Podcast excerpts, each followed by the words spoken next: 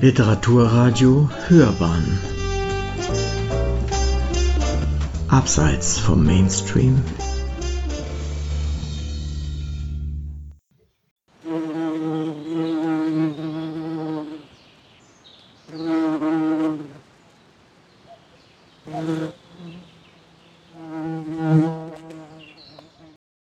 Ich sitze am Waldrand. Es ist früher Vormittag, für die Vögel, die Tiere, überhaupt für den Wald bereits eine fortgeschrittene Zeit. In der Nacht gewitterte es, Blitz und Donner geschahen fast gleichzeitig und es regnete Sturzbäche. Alles ist feucht. Ich sitze hier, das Notebook auf meinen Knien und habe mir vorgenommen, einige Minuten nur dem Wald zu lauschen. Ich bin ein Augenmensch, glaube ich. Ich sehe, ich denke filmisch, aber jetzt will ich wissen, was höre ich eigentlich, wenn ich nicht schaue. Wie das Ohr weiß, etwas ist nah und etwas ist fern. In der Nähe also kurzlautiges Vogelchilpen, dessen Töne lange stehen bleiben, lange in der Luft hängen, auch wenn der Vogel schon aufgehört hat zu singen, zu sprechen. Was eigentlich? Fallendes Wasser, das Plätschern des Bächleins, tiefes Geräusch, das immer da ist. Im Hintergrund das Gurren von Wildtauben, die Krähen, zwei, drei fliegen auf, überqueren mich, und ich höre für einen Augenblick nur sie, als sie verschwunden sind, in der Ferne der Kuckuck, ganz nahe der hochchilpende Vogel, der Antwort bekommt von einem anderen. Chilpen, eine Tonlage tiefer als der von vorhin. Ein Lastauto, es muss sehr groß sein, in einiger Entfernung. Ein Vogelgeräusch, als das Fahrzeug weiter entfernt ist, kurz, knarzig, stechend, eher staccato.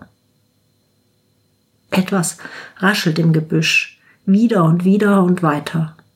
Dann raschelt es oben im Kirschbaum. Das Eichhörnchen? Wir sind still, ich und die Vögel. Der Bach plätschert, das ist immer da.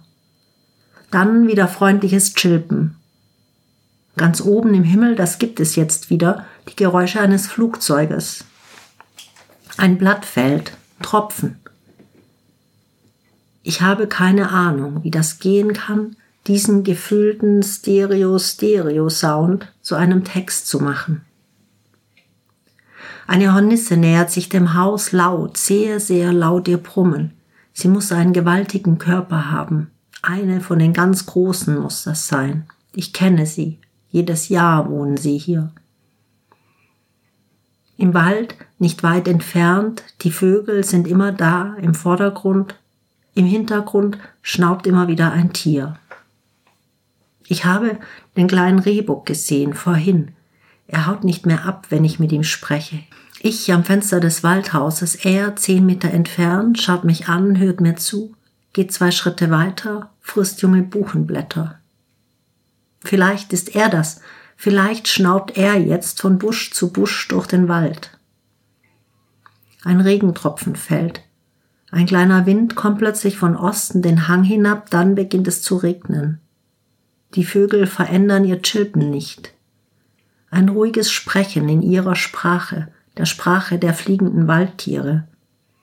In mir wird es ganz still, stiller innen als außen.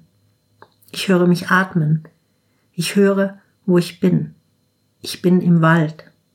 Ein Satz von Peter Handke. Ich bin da aber auch.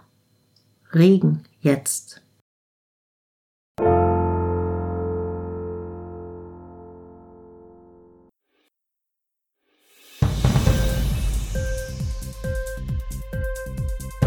Hat dir die Sendung gefallen?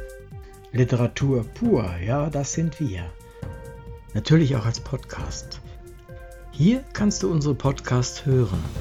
Anchor, Spotify, Apple Podcast, iTunes Google Podcasts, radio.de und viele andere mehr.